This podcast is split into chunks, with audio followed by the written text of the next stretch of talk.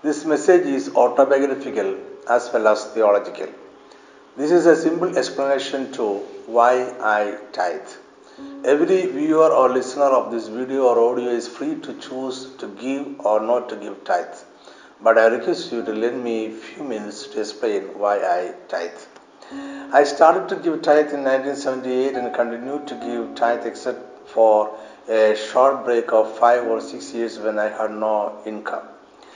And uh, I teach my children to give tithe.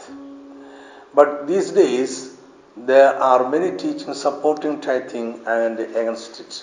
Still, I give tithe faithfully to our Lord. Why I continue to give tithe? Let me answer this question. This video is not intended for any argument for or against tithing. My sole intention is to teach the mystery of tithing. My first reason to give tithe is that it is an ancient concept of giving to God. The word tithe means a tenth part, but in the Bible, tithe is not just a mathematical calculation but a concept. There were three different types of tithes among the Israelites, and all were called tithes. If there were different three tithes, they would come to 30 percent of their earnings. I personally give more than 10% of my earnings and call it tithe. For me, tithe is not a mathematical calculation but a concept of giving to God. It is a financial discipline rather than legalism. Tithe as a concept of giving did not originate with the Moses or the laws. The first reference to tithe in the Bible is in connection with Abraham. Jacob is the second person recorded in the Bible who offered to give tithes.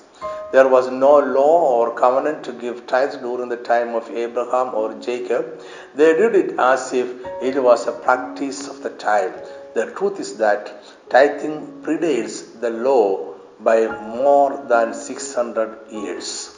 Some theologians and historians believe that tithing was practiced by people of all beliefs in the ancient period. It was not an exclusive practice of the worshippers of Jehovah. Those who did not worship Jehovah also believed that tithing as an offering to their gods would bring blessings.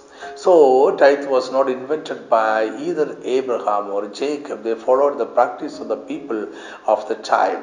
A close reading of the Bible tells us that a moral and a spiritual code existed in human society from the days of creation itself. Thus, murder, stealing, lies, encroachment, fornication, etc., was considered wicked even before the Mosaic law. Sacrifice and worship to Jehovah also existed from the beginning without any written law. In fact, the moral codes of the Mosaic laws were not new inventions but moral codes that existed during the time. Dispensational theology is followed by most of the Protestant and Pentecostal churches. According to them, the human history is divided into seven dispensations. Each dispensations are administered by God according to different principles that God established. And tithe was present in all dispensations from the ancient days among God's people and among those who worshipped uh, Gentile deities. When God gave the written laws to Moses, God regularized many moral codes that befits the holiness of the kingdom of God and excluded those social practices that would destroy the holiness of the kingdom. And God regularized tithing in the law, making it compulsory. Thus, the concept of tithe existed before the Mosaic law. It was not a new invention of God at the time of writing the law. Tithing existed in all dispensations, and God regularized it in the Mosaic law.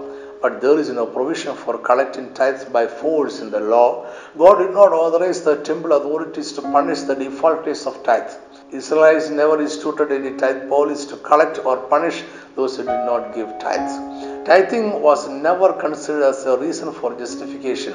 Justification always came by faith. Tithing was taught and encouraged by prophets and teachers, but none instituted punishment for defaulters.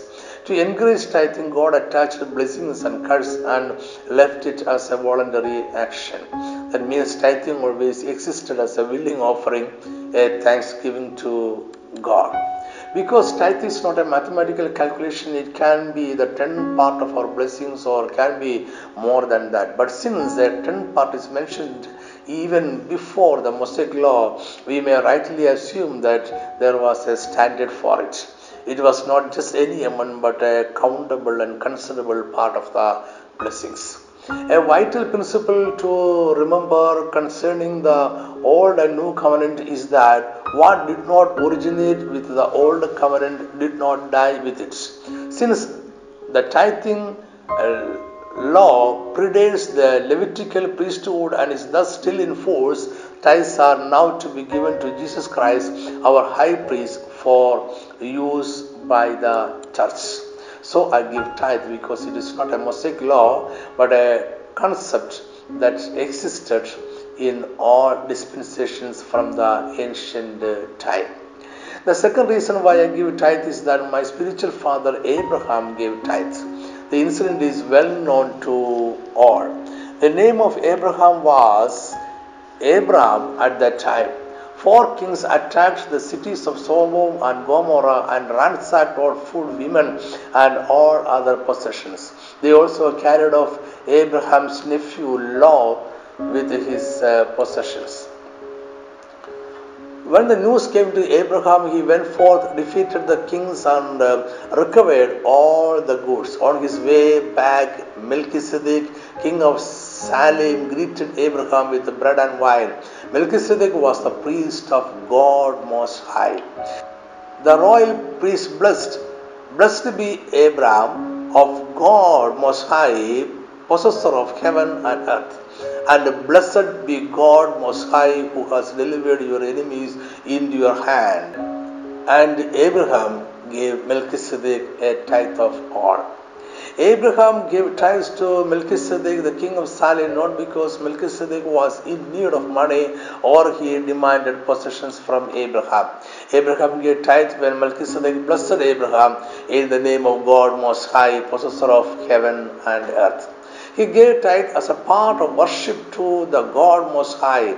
By giving tithe to Melchizedek, Abraham recognized him as a priest who ranked spiritually higher than him. And Melchizedek was not an ordinary human being. We shall discuss it in the next session. This is the only incident recorded in the Bible when Abraham gave tithe, but this is the only incident recorded in the Bible when Abraham met the priest of God Most High. In the dispensation of patriarchs, Abraham was the patriarch, the king, the priest, and the prophet. It is understood that he worshipped Jehovah the God and sacrificed regularly to God. Tithe is worship to God. Let us remember that Bible is not a history book that has recorded every action of all human beings from the creation. It has not recorded every action of Abraham or Jacob or anyone else. The Bible has not recorded everything that Jesus said or did while he was on this earth. It has recorded chosen events from the life of particular men who played important roles in the redemption plan of God. So we do not find any other incident when Abraham met Melchizedek, and we read of no other occasion Abraham gave tithe to anybody else. Probably there was no other priest of Jehovah during that time. Abraham gave tithe as a spontaneous act. He was neither demanded nor forced to give. It was as spontaneous as worshipping God as he appears before Abraham. Giving to God, whatever we call it, is designed to be spontaneous.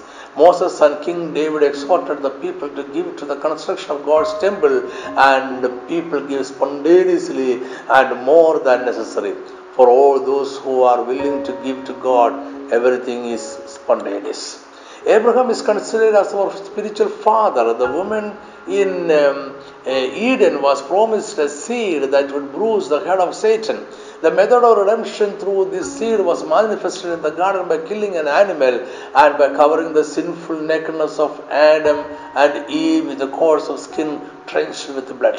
The promise was reaffirmed on Mount Moriah by redeeming Abraham's son and all his descendants through him with a sheep that was sacrificed there. And we are descendants of Abraham by faith and inheritors to the promises to him. The second reason why I give tithe is that my spiritual father Abraham gave tithe and thus has left a model to me. The third reason why I continue to give tithe is that my master accepted tithe from my spiritual father Abraham. That means my master accepted tithe from a human being. As we have said twice above, our spiritual father Abraham gave tithe to Melchizedek, the priest of God Most High. Now let us try to learn who Melchizedek was. The story of Melchizedek is told in Genesis 14.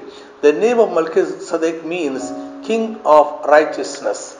He was a king of Salem or Jerusalem and a priest of the Most High God. The word Salem means peace. This makes Melchizedek the king of peace. He blessed Abraham in the name of God Most High and praised God for giving Abraham a victory in the battle. Abraham gave Melchizedek a tenth part of all his items he had gathered. By this act, Abraham indicated that he recognized Melchizedek as a priest who ranked higher spiritually than he. Apostle Paul also spoke of this incident in the book of Hebrews. Hebrews 6:20 where the forerunner has entered for us, even Jesus, having become high priest forever according to the order of Melchizedek. Paul continues the same subject in Hebrews 7. Here, both Melchizedek and Christ are considered kings of righteousness and peace. By citing Melchizedek and his unique priesthood as a type, the writer shows that Christ's new priesthood is superior to the old Levitical order and the priesthood of Aaron. Hebrews 7:3 says that Melchizedek was without father or mother, without genealogy, without beginning of days or end of life, resembling the Son of God. He remains a priest forever. This description can be properly applied to Lord Jesus Christ alone. No mere earthly king remains a priest forever, and no mere human is without father or mother. So many theologians consider the appearance of Melchizedek as a theophany, or better, a Christophany. Christ came to give Abraham his blessing, appearing as the King of righteousness, the King of peace, and the mediator between God and uh, man. Thus Hebrew 6:20 says Jesus has become a high priest forever in the order of Melchizedek. This indicates a succession of priests holding the office. No one are mentioned in the long interval between Melchizedek to Christ as a successor of Melchizedek. Thus, the order is eternally vested in Christ alone. This is also is a strong evidence that Melchizedek and Christ are really the same person. There cannot be two high priests both holding the same office. Jesus must have been the person who met Abraham, and this is the only interaction between God and man has been through Jesus. According to the Mosaic law, the sons of Levi, the chosen priesthood, had a, a commandment to receive tithe from the people. But the genealogy of either Melchizedek or Christ as high priest of the Most High God is not derived from Levi. Apostle reveals a mystery that even Levi gave tithes to Melchizedek because Levi was in Abraham when Abraham gave tithe to Melchizedek, a spiritually higher person. Tithe is always given by the lesser to the spiritually higher person. This is the tithe we continue to give under the priesthood of Melchizedek in the New Testament. This is the tithe consecrated to God and the furtherance of gospel and has validity for all believers in Christ. So tithe is given to Christ, not to Levites. In the Mosaic law, people gave tithe to the Levites because God, the only authority to receive tithe, appointed Levites to collect it from the people. Tithe went to God through his representative, the priest. So today we need no Levitical priest according to the Mosaic law to give tithe. Tithe is not given to any man because none is higher than another human being. And today we are giving tithes to Christ who is spiritually higher to all human beings, including Levites. And so it is well assumed that Abraham gave tithe to Christ and Christ accepted it from a human being. So I continue to give tithe because my master accepted tithe from my spiritual father Abraham. The fourth reason for me to give tithe is that my master Jesus Christ endorsed it. In Matthew 23, Jesus is condemning uh, the hypocrisy of the Pharisees and uh, scribes. In verse 3, Jesus gives the reason for condemning them, for they say and do not do. In verse 5, Jesus added that all their works they do to be seen by men. Surely this is not the gospel Jesus preached. The Sermon on the Mount is laws of the kingdom of God that Jesus preached. In the sermon, Jesus picked up Mosaic laws and gave fresh interpretations to them. Jesus was turning our attention from the lawgiver to the heart of the lawgiver. The purpose of the Sermon on the Mount is to shift the emphasis from obedience to character, from a list of rules to attitudes. When we have the right attitude, all laws become kingdom values. Paul also exhorted people to give to the church with the right attitude. 2 Corinthians 9 7. So let each one give as he purposes in his heart, not grudgingly or necessity, for God loves a cheerful giver. As Jesus continued to condemn Pharisees, he spoke also about tithe. Matthew 23 23. What to you, scribes and Pharisees, hypocrites! For you pay tithes of mint and anise and cumin and have neglected the weightier matters of the law, justice and mercy and faith. Those you ought to have done without leaving the others undone. The same saying of Christ is recorded by Luke in chapter 11, verse 42 also. There is no ambiguity of meaning in this verse, it is clear as crystal. Jesus was telling four things. One, Pharisees gave tithe for all their possessions and earnings. Two, but they neglected weightier matters of law, justice, mercy, and faith. Three, they should give tithe, for they should not neglect matters like law, justice, mercy, and faith. Here, Jesus is endorsing tithe as a principle that we should do. Matthew 23 begins by clarifying that Jesus was teaching the crowds and his disciples all his words that followed were for the Pharisees and his followers. That means, in teaching his disciples, Jesus upholds the tithe. Many preachers and Christians today argue that no scripture in the New Testament tell us to tithe. But remember, there were no scripture for Abraham and Jacob to give tithe. God has already recorded instances of his chosen men giving tithe and have already spoken about it. Do he need to repeat the same thing? Take a close look at the Bible. What is talked elaborately in the Old Testament is spoken briefly in the New Testament. What is spoken briefly in the Old Testament is elaborated in the New Testament. No one can explain the death of Jesus as an atonement for human sins without going back to the Old Testament. Bible is a record of progressive revelations about God's redemption plan for man. Progressive revelation is not cancelling one and starting another. It is more revelations on the same matter. And Jesus and apostles have revealed more about tithe. Jesus told us that we should give tithe and should not forget other important matters like law, justice, mercy, and faith. Apostle Paul revealed that God blesses only a cheerful giver. In brief, our attitude towards tithe is important in the New Testament. And for me, Bible is not two books bound together, it is one and whole. Tithe is mentioned and commanded in the Bible. So I give tithe because my master has endorsed it. Another argument against tithe is that Apostle Paul replaced tithe with a share of our income. This is far from the truth. Let us go to Galatians chapter 6 where the apostle spoke about share of all good things with uh, those who teach the word of God.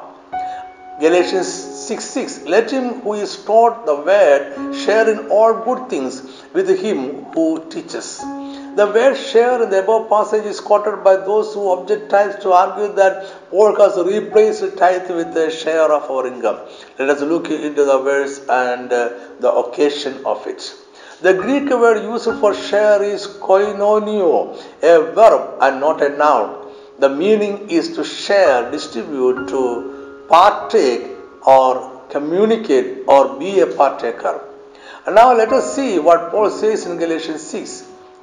Verse 1 Paul is exhorting to restore those who has fallen into temptation.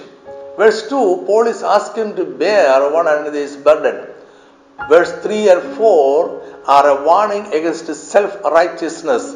Verse 5 Paul is telling them, each one shall bear his own load. And in verse 6, Paul is asking the Galatians to share or to be a partaker of all good things that a teacher of God's word needs for a comfortable life. In the above passage, Paul did not talk about tithe or replacing tithe with anything else. It appears that some of the believers in Galatia received the Christian ministry without contributing to support it. So Paul is advising a common participation of all good things.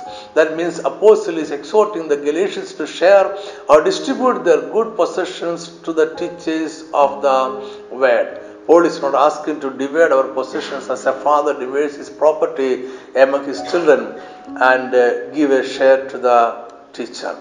Moreover, no apostles had the authority to give fresh interpretations to any Old Testament law. Only a special group of rabbis had the authority to give new interpretations to the law. Jesus served as a Jewish rabbi with the authority to interpret laws, and no rabbi, including Jesus, ever cancelled or replaced any law. In Christian church, there is no rabbi, only disciples of Jesus Christ. None of the disciples are authorized to give new interpretations or replacing the existing teachings, and Paul never tried it. It is hard to think that Paul ever tried to replace tithe that was endorsed by Jesus with uh, something else. We are disciples of Christ and not of Paul. When we take a word and establish another teaching different from what Jesus has taught, we are rejecting the disciples of Jesus. Since apostles had no authority to cancel and um, replace what Jesus endorsed, and Paul never tried to do it, I continue to give tithes. I have stated five reasons why I give tithe. Before closing this message, I would like to examine one more argument of tithe haters. Their argument is that in the Old Testament only 10% belong to God and in the New Testament all our wealth belongs to God. This is another misconception. The Old Testament believers too considered that all their wealth belonged to God. In fact, their belief that everything comes from God and uh, everything belongs to God was stronger than the New Testament uh, believers. When God gave rest to David from all his enemies all around, he wished to build the temple of God. But God commanded that David's son Solomon would build the temple. So David decided to give gold, silver, brass, and precious stones, etc. for the construction of the temple. Not only that, all the people in the country also offered gold, silver, precious stones, etc. Uh, David and the people rejoiced for they offered willingly and with a perfect heart. And David acknowledged that both riches and honor came from God. David stated this mystery behind all our wealth. First Chronicles chapter 29 verse 14 but who am i and who are my people that we should be able to offer so willingly as this for all things come from you and of your own we have given you here it is clear that the Old Testament saints to believe that all our wealth come from God and belongs to God. And here David and his people give to the cause of the temple not according to a mathematical calculation but abundantly from their wealth. Tithe is a concept and so this is also tithing. Tithe is only a part of what God has given to us from his abundance. Let me conclude why I tithe. I give tithe because it is a concept that existed from the ancient days even before the Mosaic law. My spiritual father Abraham gave tithe even without any law. My master through Melchizedek received tithe from a human being. My master Jesus Christ endorsed the tithe. Apostles never cancelled or replaced the tithe with uh, any other principle. So I give tithe not as a mathematical calculation, I give more than 10 percentage. And I shall continue to give tithe till I am otherwise convinced. Thank you for watching and listening to this video. May God bless you. Amen.